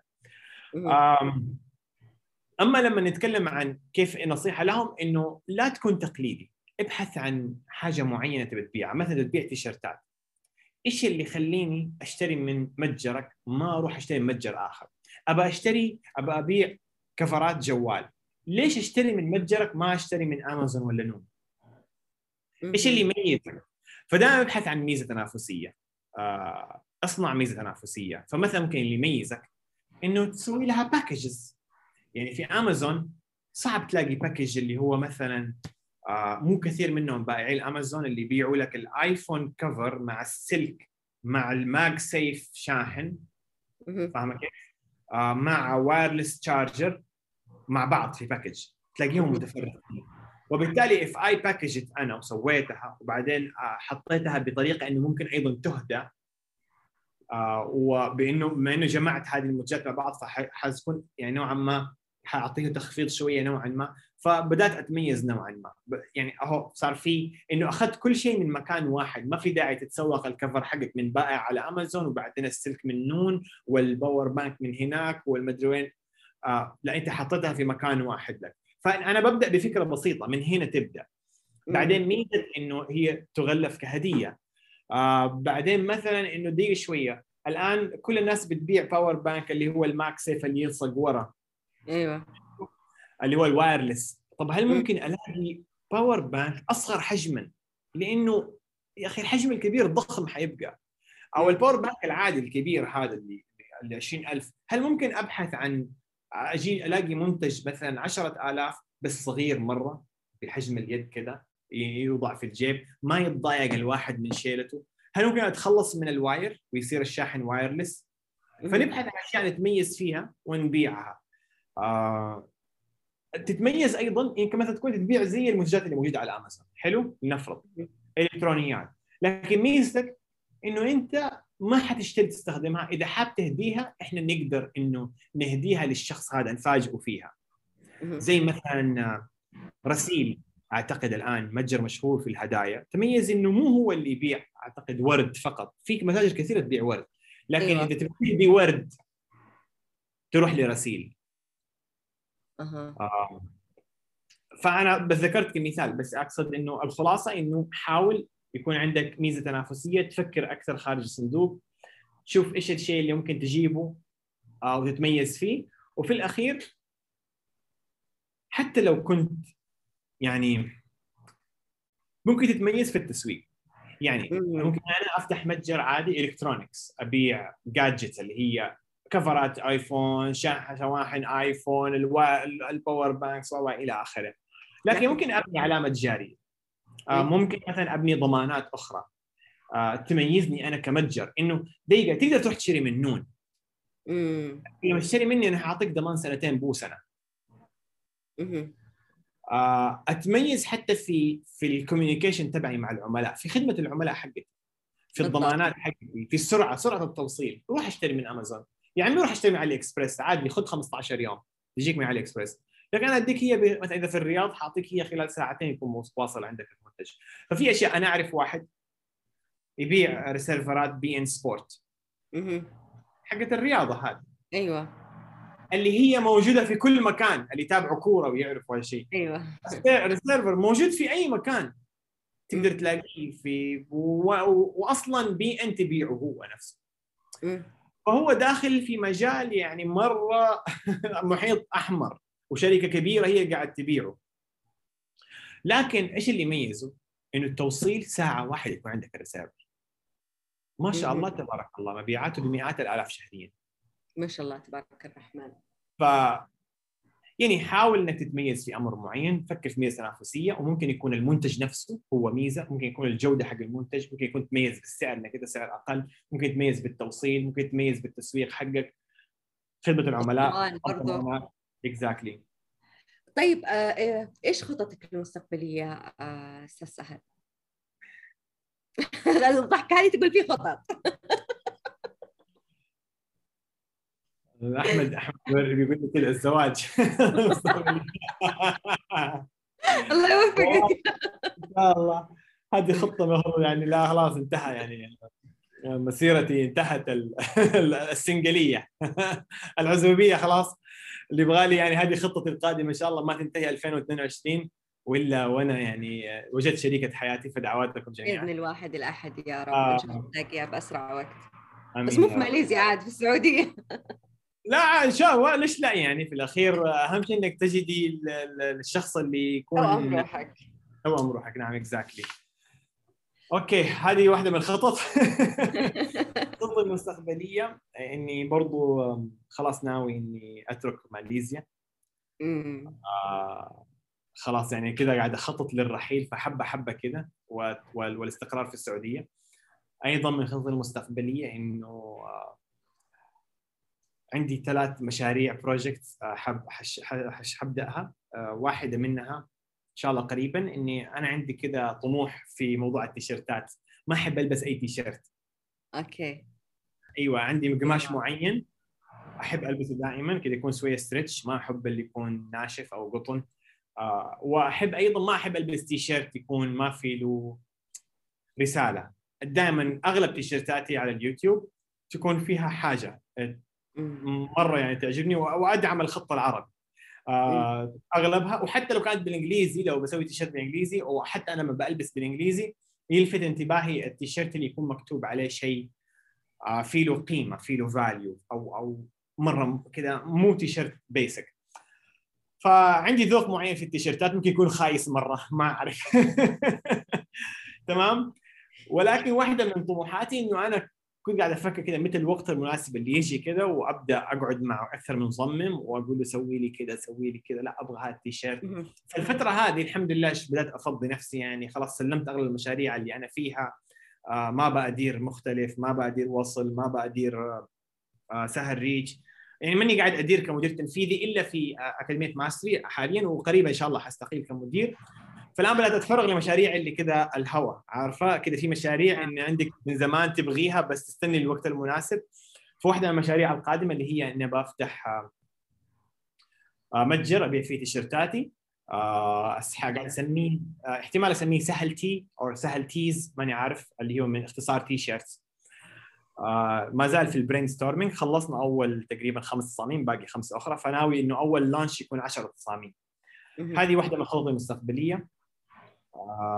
أيضا من الخطط المستقبلية إني أخلص الدكتوراه في 2022 أو نهاية حد خلاص واقفل هذا ال chapter بإذن الله. بإذن الله. آه، أيضا عندي دورات تدريبية مطلوبة مني من من المتابعين ولي سنتين أوعدهم بسبب العمل ماني قادر.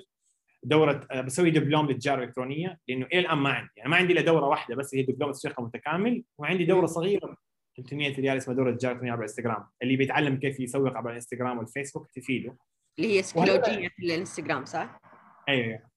فبس الأغلب بيطلب مني سهل نبغى في التجاره الالكترونيه لأنه عندي أكثر من متجر ودائما بوريهم وبحكيهم عن المتاجر وبصور في سنابي وكذا بس ما عندي الوقت. فإن شاء الله إن شاء الله إنه هذه السنة أطلع بهذا المنتج. وأيضا عندي منتج برضو ودي أطلع به اللي هو دورة اسمها كيف تنشهر وتؤثر. في مجالك. آه اللي ناس اللي يبغى اللي عنده حرفة أو مهنة معينة وحاب إنه ينشهر فيها. آه واحدة تحب الميك اب وتكون بتكون مؤثرة في هذا المجال. واحد يحب ال gamings كيف يكون مؤثر وينشهر في المجال. آه عندي تجربة كبيرة وعندي استشارات كثيرة مع تجارب عملية مع أشخاص كنت أنا بقود رحلتهم في مجالاتهم. آه إيش يسوي إيش المحتوى اللي ينزله كيف يفهم سيكولوجيه المواقع التواصل الاجتماعي أي تطبيق يبدأ فيه أول آه كيف المحتوى اللي ينزله إيش ترتيب المحتوى إيش إيش الهاكينج اللي تسويه ممكن عشان تنمو بشكل أسرع. ف... فهذه برضو مطلوبة مني. إن شاء الله أحاول أنهيها من الدورات اللي بنهيها بإذن الله. آه بإذن الله. هذه يعني أغلب المشاريع اللي كذا جات في بالي حاليا كذا اللي قاعد أخطط لها حاليا. طيب من ضمن المشاريع هذه ما فكرت آه إنه تبدأ آه في رحلة إنه تعمل كتاب. الله يا منى رحله رحلة سهل. آه والله أنا لا أرى انه أوكي. أعطيناك الاسم حتى. شوفي يعني رحلة سهل أنا لا أرى إنه أنا أستحق إني أكتب رحلتي حاليا. ما أرى إنه انجزت أنجزت شيء جيد على مستوى الشخصي. أرى إنه أمامي الكثير. أنا أشوف إنه نفسي أنا يا دوبي بدات يا دوبي بدأت يعني الرحلة حقتي. حتى لو أستاذ سهل إنه ما شاء الله تبارك الرحمن في كثير قاعدين يستفيدون منك في اليوتيوب في ناس يستفيدون منك في في السناب شات في ناس يستفيدون منك في الإنستغرام. فأتوقع إنه إنه الأعداد اللي أنت قاعد توصلها والناس اللي قاعدة ترد برضو تتابع وترد وال comments واللي قاعدين نشوف هذه الأشياء كلها إنه في ناس قاعدة تتجاوب في ناس قاعدة تستفيد منك. فأكيد إنه خصوصا على قولتك جيل الثمانينات فإحنا محتاجين أحد يطلع مننا يتكلم. انه إنه أنت تكلمت فأنت قاعد تتكلم شيء مهم جدا رحلة جديدة بالنسبة لنا ترى كلنا التسويق الإلكتروني كلنا جديدة بالنسبة لنا. فإنه لما أنت تجي تكتب كتاب أتوقع راح تسهل مثل الدورات ولكن راح تسهل كثير آه الناس كثير. والله شوفي آه يعني أنا لما فكرت أكتب الكتاب فرحت عند دور نشر و إلى آخره. وبدأت يعني وتواصلت مع كتاب أيضا في المجال وخارج حلو. المجال. وجدت وأنا يعني برضه براقب وجدت أن الكتاب للأسف الشديد مهمل. آه ووجدت انه تأثيري من خلال الدورات من خلال المحتوى أقوى بكثير لو ألفت كتاب. ولما سألت أغلب الكتاب وجدت أنه أغلبهم يكتب الكتاب من باب البرستيج. إنه كاتب أو عندي كتاب. يعني أغلبهم. لي والأغلب يقول أغلب الكتاب يقولوا إنه لا يوجد أرباح من الكتب.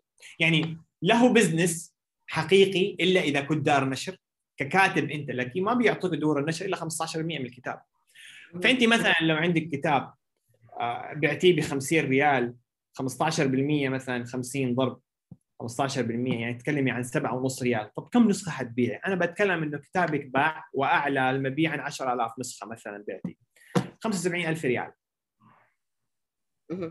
إذا كان كتابك نجح وبعتي 10000 نسخة من أول طبعة يعني إلا إذا كتاب ضرب يعني زي زي كتاب هاري بوتر زي في كذا ال novels القصص هذه ممكن تضرب معك كتاب يضرب معك وتجيب منه أرباح كبيرة، فأنا لا أنظر لكتاب من نظرة مادية، وكل الكتاب قالوا اللي بيكتب كتاب لا ينظر من نظرة مادية.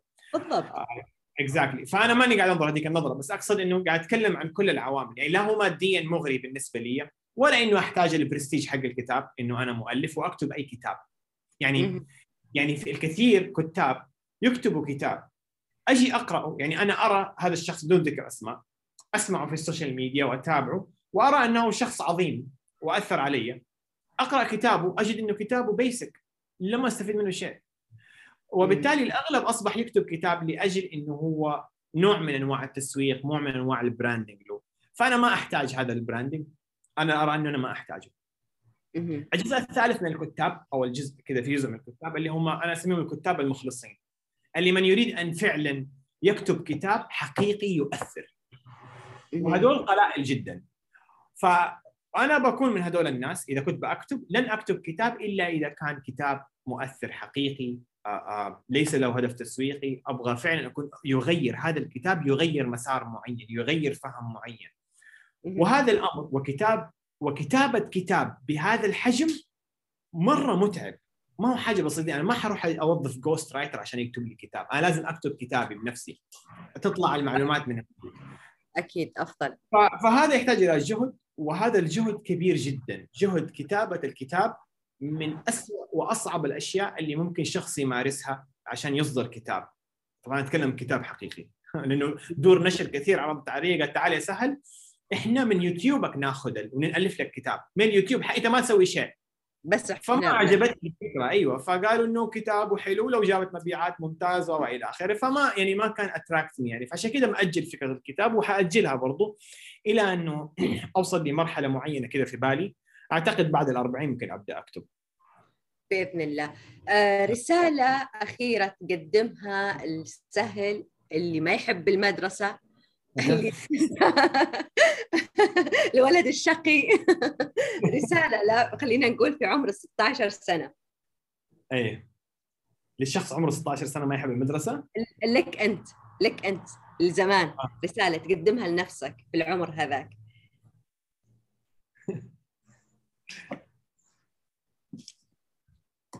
والله رسالتي انه والله أنا أتوقع أستمر في الشقاوة لأنه إلى الآن شكلك مستمر في الشقاوة. لا يعني يعني أنا أحمد الله إنه أنا ما كنت ما كنت آخذ الدراسة بجدية كبيرة لأنه كنت قاعد أعيش حياتي. آه حقيقة يعني وأشكر الله سبحانه وتعالى إنه عندي والد آه كان يقدر هذا الشيء. لأنه أنا لما أنا رسبت في ثانية ثانوي على فكرة وعدت. دحين طبعا الناس اللي بتشوفني الآن ترى ما في شيء. إحنا أيامنا زمان أحس بدات أحس انه كثير. أيامنا زمان لما ترسب تعيد السنة. يعني ثانية ثانوي ترسبها تعيدها كاملة. دحين ما في شيء اسمه رسوب. حتى لو رسبت يطلعوك لثالثة ثانوي أظن ولا تشيل المادة. ماني عارف النظام. لا بس احد رسب. أيوه. ف... فما في أحد يرسب الآن. فإحنا زمان لا عندنا كان في رسوب. فأنا رسبت في ثانية ثانوي. ولما رجعت البيت كنت خايف من الوالد لأنه أنا ضيعت سنة على حياتي. حاجة طبعا هو كان نظام سيء صراحة الحمد لله إنه شالوه. يعني كيف تضيع سنة على إنسان في إيش يدرس إيش رياضيات ما حيستفيد منه ابدا ولا ولا فيزياء ولا أنا ليش إيش يستفيد لما أعرف إنه سرعة الكورة مع الصدمة 47 درجة؟ يعني ما حتستفيد شيء حقيقة يعني. ف... فكنت متوقع إن الوالد حيزعل مني وكذا بس ما سوى شيء فجيت البيت عرف إنه أنا راسب قال لي عادي يا ابني. ليه زعلان؟ أنا كنت زعلان. فهو هو بيراضيني يعني. يعني رسبت المفروض أنا أتكفكف يعني. عارف؟ فقال لي قال لي بالعكس أنا مرة مبسوط إنك رسبت قلت له ليش يا؟ قال لي هذا يدل إنك أنت قاعد تعيش حياتك. وأنت قاعد تتعلم أشياء أهم من المدرسة نفسها. لكن لا ترسب عشان تروح للجامعة بسرعة يعني. خلاص تعيدها يعني. فلما رحت الجامعة برضو ما كان يسألني عن درجاتي ولا نجحت ولا رسبت ولا ايا كان. والحقيقة انه أنا ما أهتم بهذا الشيء ولن أهتم في درجاتي ولن أهتم بدرجات ابني في المدرسة ولا حتى في الجامعة لأنه اللي يصقل شخصية الإنسان ما هي درجاته إنما مهاراته الاختلاط مع الناس حياته تجاربه اليومية في المدرسة هي اللي تسقل شخصيته. فلو أنا كنت قضيت طفولتي وجامعتي في الدراسة أروح للجامعة وبعدين بعد الجامعة أدرس أدرس أدرس ولا حتى المدرسة وبعد المدرسة أدرس. أشياء كثيرة كان كان فقط متعتها كان فقط متعة إني ألعب كورة. وحاجة متعه حلوة للشباب في الجامعة كان فقط حتى في المدرسة كان فقط متعة إني كان عندي business في المدرسة. كنت أبيع أكل وحلويات في المدرسة واشياء كثيرة. فصقلت مهارات كثيرة عندي. كان تعبت أصدقاء كونت أصدقاء في الجامعة.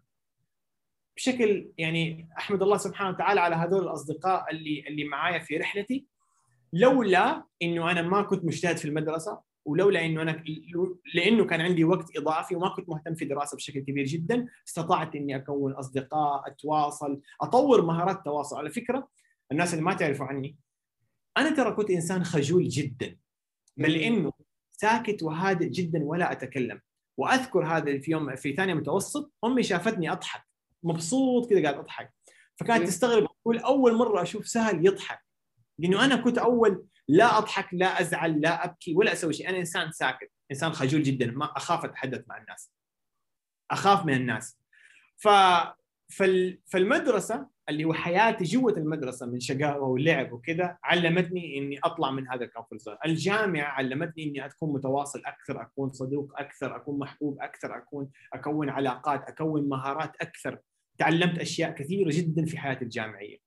فنصيحتي لسهل اللي في عمره 16 ترى أنت كويس ولا تشيل هم المدرسة ولا كونتينيو أمورك تمام، أهم شيء إنه كان بإمكاني أتعلم مهارات. وقتها حتى ما كان بإمكاني أتعلم مهارات كثيرة لكن لو في 16 سنة الآن سهل قاعد يدرس الآن في المدرسة في هذا ال... في هذا العصر حقول له بعد ما تخلص من المدرسة أرجع البيت وأبدأ اتعلم مهارات. مهارات بسيطة جدا كيف مهارات كتابة مهارات رسم مهاره مثلا لغة اديت للفيديوهات آه، مهارة آه، حتى إدارة وسائل التواصل الاجتماعي. أتعلم كيف تصنع محتوى حتى ليش لا؟ أتعلم التصوير. أتعلم مهارات. أكبر قدر ممكن من المهارات لأنه المهارات هي اللي تصنع الشخص وليس الدرجات بالضبط. طيب آه، السؤال الأخير نصيحتك للأشخاص اللي يعني عندهم رغبة في تحسين التسويق عندهم أو التجارة الإلكترونية إيش نصيحتك لهم في تحسين هذه الأشياء؟ لأنه في كثير خصوصا بعد كورونا ممكن آه، صار فيه فشل أو صار فيه دروب آه، صار فيه مشاكل عندهم كثيرة. إيش النصيحة اللي ممكن هم يحسنون من أوضاعهم من خلال التسويق الإلكتروني أو التجارة الإلكترونية؟ um, يعني النصائح كثيرة بالنسبة يعني اللي جات في بالي دحين دحين ما أدري كم نصيحة. أول يعني خلينا نقول نبدأ كده تسويق إلكتروني شوية بعدين تجارة إلكترونية. أوكي. حاول لا تركز على عدد المتابعين ابدا. لا يهمك هذا الأمر. ولا تركز على عدد البوستات اللي ننزلها لا يوميا ولا حتى. ركز على الوصول إنك تصل بطريقة صحيحة لعميلك المستهدف. ركز تعرف وتحلل مين عميلك بالضبط. يعني أنت لما فتحت مطعم إيطالي تبيع باستا أكل. فأنت لا لما تسأل سؤالك من هم؟ من هم عملائي؟ لا تقول كل الناس. ما هم كل الناس عملائك لأنه في ناس ما تحب المكرونة مع إنه كل الناس لازم يأكلوا عشان يعيشوا. بس مو كل الناس يقدروا يأكلوا مكرونة أو مو كل الناس يقدروا يدفعوا 200 ريال على مكرونة إذا كان أنت مثلا fine dining فهذا مثال. خذ من هذا المثال وأبدأ حلل فئتك المستهدفة صح. إذا حللتها صح عرفت مين عميلي؟ تقدر تصنع محتوى مباشره لعميلك. الفئة المستهدفة الصحيحة. لما تصنع محتوى بشكل صحيح لعميلك المستهدف وتطلق حملات ترويجية لعميلك المستهدف اللي صنعت له محتوى يلامسه يلامس احتياجه. عرفت بالضبط هو إيش يحتاج. صدقني المردود حيكون كبير جدا. هذه أول نصيحة لك. فركز وحلل فئتك المستهدفة صح. أصنع محتوى خاص فيهم هم. نصيحتي الثانية لك. لا تبدأ في كل وسائل التواصل الاجتماعي. أبدأ في مثلا في انستغرام أبدأ في سناب شات خذ واحدة ركز فيها أتعلمها أحترفها ثم انتقل للي بعدها. فلا تتشتت من أول يوم. آه نصيحتي الثالثة آه لا تبدأ اذا إذا أنت مبتدئ الآن في التسويق الإلكتروني يحتاج التسويق الإلكتروني في بداياته متعب كذا وفي له في له شوية كذا تفاصيل مرة كثيرة. فلا لا لا تخلي هذا الشيء يحبطك بالذات لو إنك مثلا أول مرة تطلق حملة ترويجية. حلو؟ أول مرة تصنع محتوى. تشعر إن الموضوع معقد صعب. بس هذه البداية. بعد فترة حيكون بالنسبة لك يعني زي زي قيادة السيارة. اول ما تسوق تركيز عالي وخايف تصدم وإلى آخره. لكن بعد فترة خلاص باللاوعي لوحده يسوق حقك. آه بالنسبة للمتاجر الإلكترونية أيضا مسوقين إلكترونيين. أنصحك إنك أنت دائما تبدأ بميزانيات بسيطة، أبدأ ب 30 دولار في اليوم، 20 دولار في اليوم، لا تدفع حملاتك بأول يوم 100 دولار ولا 200 دولار. آه ربط البكسلات حقتك في متجرك الإلكتروني مهم جدا. آم، أهتم في إعادة الاستهداف. لا تهمل هذا الشيء. أهتم بعملائك الحاليين اللي هم ممكن يكونوا 12 واحد. لا تنتظر يكون عندك 100 عميل أو 1000 عميل عشان تقول سوف أقدم الآن خدمة عملاء مميزة. من أول عميل عندك أبدأ من أول عميل عامل نفسك وعامل عامل متجرك كأنك شركه كبيرة. أهتم في خدمة العملاء. أهتم في صناعة اسمك. ال brand علامتك التجارية. لا تقول هذا متجر بسيط يلا خليني أسوي أي شعار. أصلا بدون شعار. تحط تحطي صورة الشنطة كده في ال profile ما ينفع. من أول يوم عاملي نفسك على إنك أنت brand كبير. إذا كنت في مجال الملابس عاملي نفسك على إنك أنت شانيل ولا ولا زارا ولا ايا كان. في شوف مين. إيش الشيء اللي اللي أنت تطمحي له ولا تطمح له عشان توصل؟ الرول موديل حقك. ومن أول يوم عامل نفسك بهذا الشكل. أبدأ عامل عملائك على إنهم عملاء عملائك وأنت شركة كبيرة ولازم تحافظ على اسمك. أبدأ من أول يوم فكر بعلامتك التجارية. هل يا ترى السلوك هذا على الصفحة يمثل علامتك التجارية ولا لا؟ كيف. تبني علامة تجارية في ذهن العميل وتصنع وعي في ذهن العميل؟ أشتغل على هذا الشيء، لا تنتظر لما يكون عندك آه، مئة ألف عميل عشان تشتغل عليه. هذه الأشياء البسيطة هي اللي تبني لك قاعدة العملاء. وكرة الثلج لما تبدأ تبدأ مرة بسيطة لكن تكبر بشكل سريع جدا. فهذه نصائحي بشكل سريع للتسجيل الإلكتروني والتجارة الإلكترونية. والاخير نصائحي للجميع. uh, uh, never stop learning because life never stop teaching. عمرك ما تتوقف عن التعلم لأن الحياة لا تتوقف عن التعليم. عليم باستمرار استثمر بنفسك. باستمرار تعلم. لا تكون عندك إيجو عالية. لو حققت نتيجة معينة خلاص مين هو عشان يعلمني؟ مين ده عشان يقول لي؟ مين ده يا أخي تعلم حتى من موظفك حتى من الصغير وحتى من الكبير. لا ترفض المعرفة ولا ترفض العلم وإذا كانت فرصة هناك للتعلم والمعرفة وعندك قدرة سواء وقت لأنه التعلم لا يحتاج إلى مال فقط يحتاج إلى وقت وإلى مال. اثنين إذا ما عندك المال لكن عندك الوقت روح اتعلم. إذا عندك المال وتقدر تتعلم من مكان معين من مجال معين من دبلوم من ورشة من دورة من من شخص من استشارة من جامعة ايا كان النوع التعلم هذا باستمرار تعلم عشان تنمو. فإذا كانت دائما اقولها هذه إذا كانت مدخلاتك هنا كبيرة مخرجاتك حتكون كبيرة. لو كانت مدخلاتك صغيرة مخرجاتك صغيرة حتكون زي الكمبيوتر. لما الكمبيوتر فيه له ال processing حقه 1 ميجا ولا ولا ال hard disk حقه 5 ميجا 5 جيجا ولا 10 جيجا كيف تتوقع منه يشتغل ويصير تلعب عليه gaming إذا ما ادخلت hard disk SSD 500 جيجا ولا 1 tera و processor يكون عالي جدا وال graphic card يكون عالي جدا ما حتقدر تلعب بشكل كبير. حتبقى دائما صغير. فعامل نفسك زي كذا. إذا أنت ما استثمرت في هذا العقل كيف تبغى إنك تنجح وتكون كبير وناجح؟ فلازم تستثمر فيه. والاستثمار قلت لك وقت ومال. ومن حواليك تعلم من اللي حواليك دائما. إذا في ناس حواليك كويسين قاعدين يشتغلوا role models روح يا أخي صاحبهم صادقهم روح أشتغل في شركة كبيرة أو شركه في شركة صغيرة.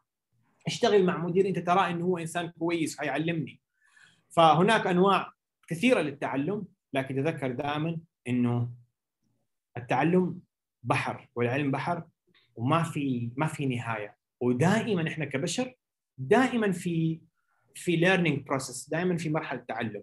إذا توقفت عجلة التعلم عندك ترى تتوقف كثير في حياتك. خبراتك تتوقف شركاتك تبدأ تتوقف عن النمو حياتك تبدأ تتوقف عن النمو أيضا. فتعلم باستمرار. وهذا الشيء اللي دائما أسويه. أنا كسهل استثمرت في نفسي كثير على على مستوى التعلم في سواء ماجستير دكتوراه كلها دفعتها من فلوسي من حسابي الوالد ما دفع لي هي. ما شاء الله تبارك أيوه. استثمرت على نفسي دورات تدريبية كلها دفعتها من فلوسي بالروم في وقت أنا ما كان عندي المال ولكن كنت أتسلف مع إني أنا ضد إنه أحد يتدين عشان يتعلم لأنه هذا الموضوع مو الكثير يقدر يستوعبه. أنا سويته ممكن أنصح ناس معينين ممكن يسووه إنك تتسلف وهو عشان تتعلم. بس ما أنصح بالشكل عام للعامه ما أنصح هذا الشيء. أنصحك إنك أنت تروح تشتغل جو تجمع فلوس وروح تتعلم فيها. ف ف فطول حياتي أنا هذا ال- هذا الديدن اللي أمشي فيه. التعلم المستمر سواء كان بأي طريقة وبأي شكل. ما أقول لا تقرأ كتب لا يا أخي أقرأ كتب. روح أتعلم من دورات. أتعلم في دورة روح أتعلم من دورات. دورات مجانية أتعلم من دورات مجانية. يوتيوب الآن خلاص يعلم برضه حتى مو شرط. من اول.